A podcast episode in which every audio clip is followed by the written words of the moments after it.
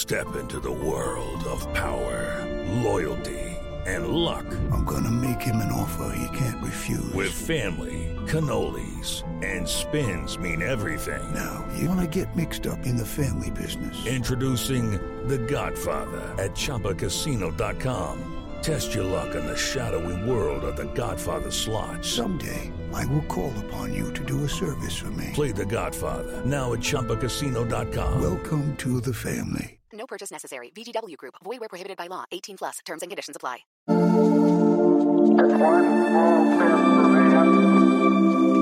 Man, one giant leap for mankind.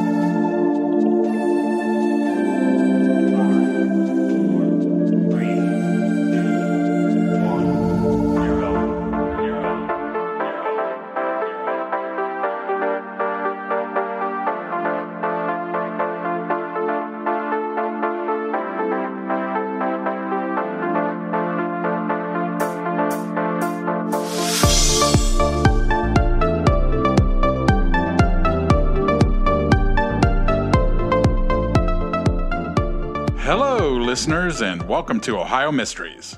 This is our 10 minute mystery edition, a little slice of intrigue in the middle of your week. I'm your co host, Steve Yoder, and with me is our storyteller and journalist, Paula Schleis. Hi, everyone. Okay, I've got a case out of Mansfield tonight that sounds like an episode of Law and Order. Oh, Yeah, it's a story where the plot turns and twists. Victims become suspects, suspects become victims.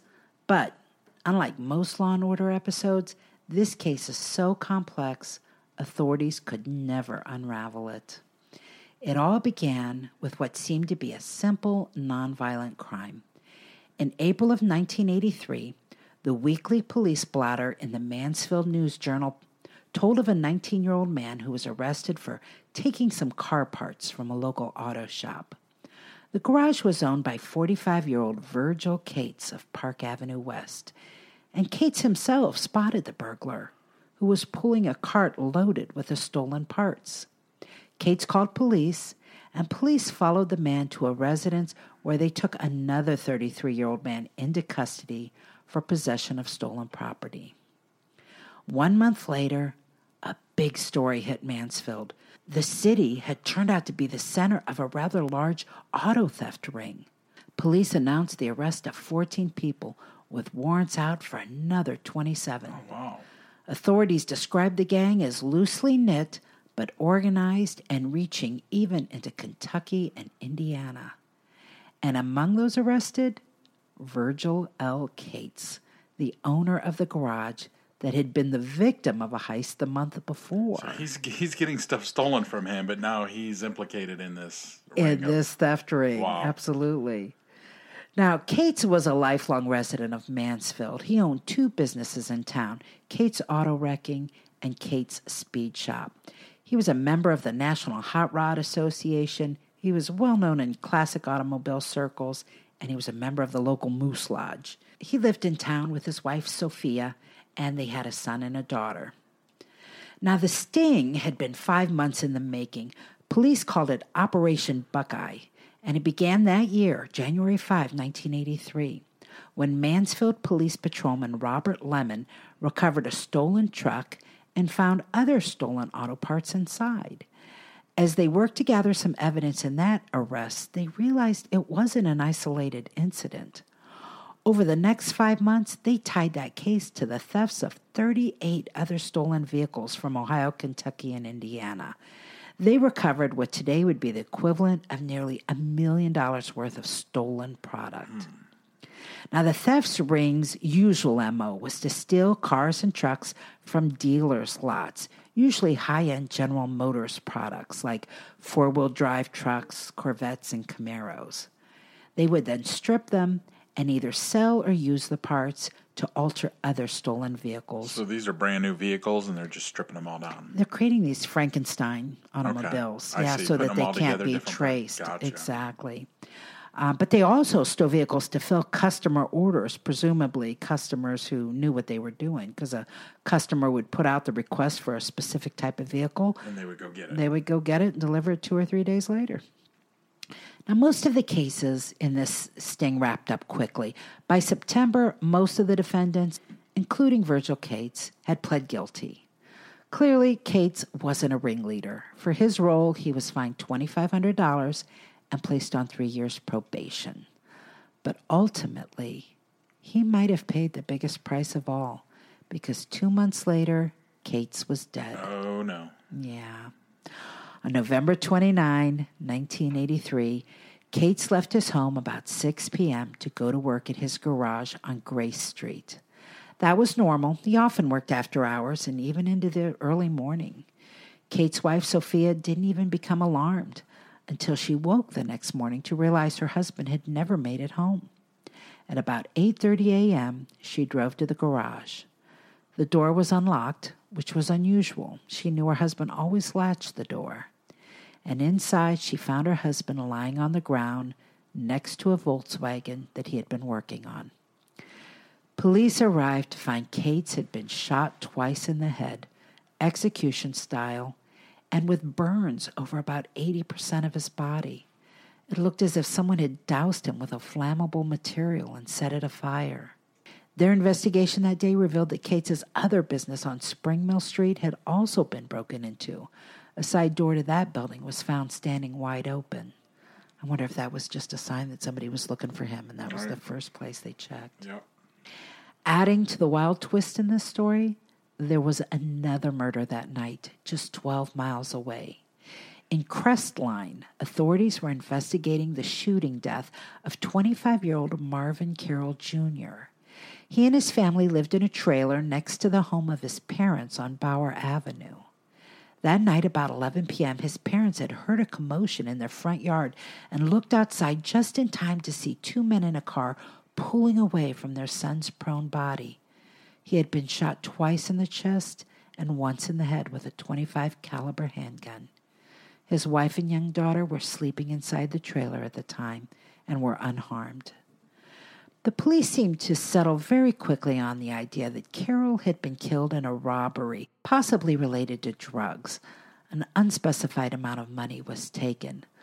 But it is really hard not to go down the rabbit hole with this one, Steve, because Marvin Carroll worked for a Crestline auto wrecking company that was among those identified as part of the auto theft ring.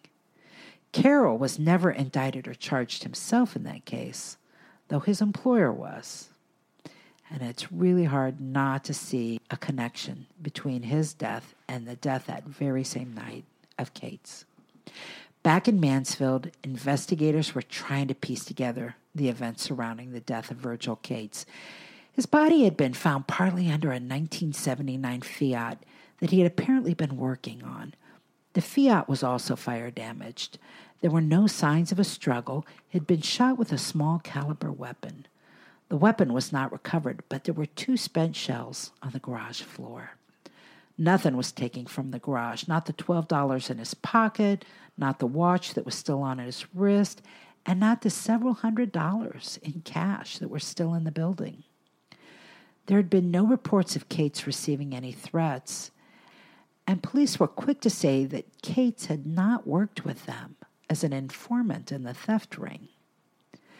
The garage was attached to an apartment complex, but residents there and others living in the area of Gray Street and Ninth Avenue did not report any unusual activity that night. As I said before, Cates had dabbled in auto racing and classic automobile circles for 25 years, and he had extensive contacts all over the country.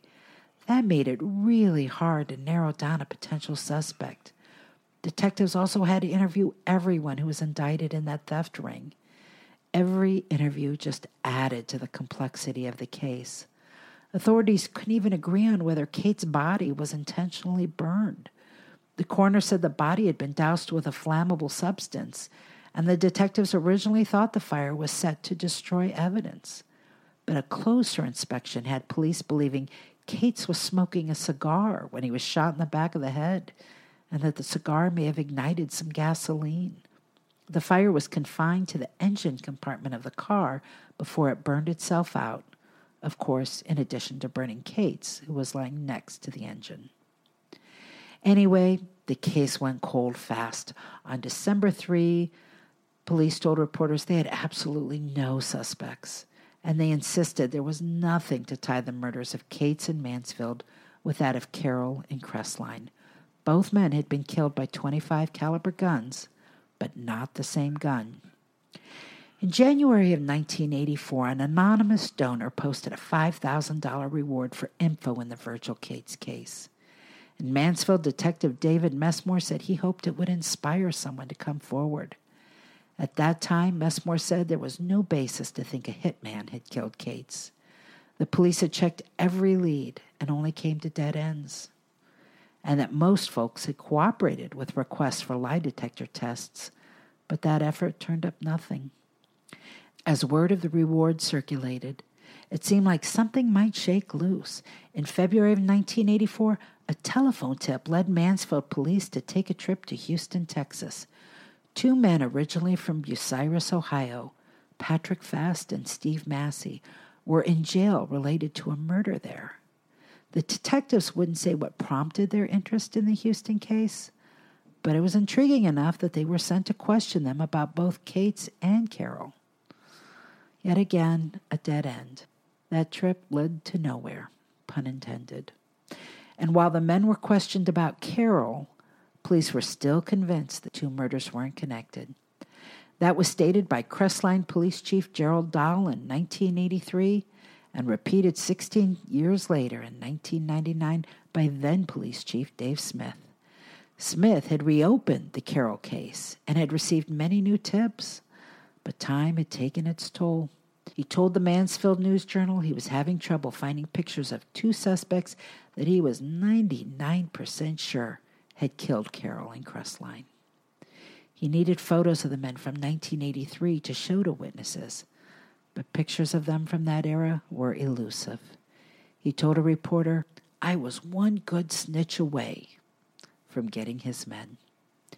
He also said there was a lot more to the Carroll case than the public knew, and that the matter was far more complicated than it appeared on the surface.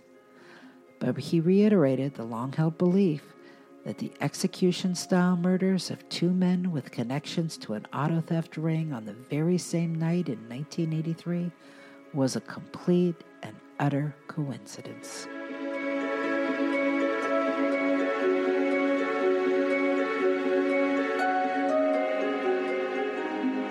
Well, that's it for our midweek 10 minute mystery. We'll see you here Sunday for our next regular full sized Ohio mystery episode. In the meantime, enjoy the rest of your week and may all of your mysteries have happy endings.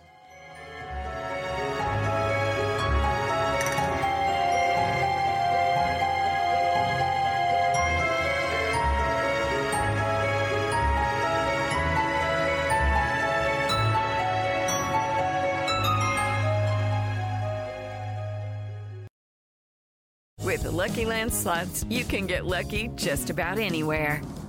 This is your captain speaking. Uh, we've got clear runway and the weather's fine, but we're just going to circle up here a while and uh, get lucky. No, no, nothing like that. It's just these cash prizes add up quick. So I suggest you sit back, keep your tray table upright, and start getting lucky. Play for free at LuckyLandSlots.com. Are you feeling lucky? No purchase necessary. Void where prohibited by law. 18 plus terms and conditions apply. See website for details.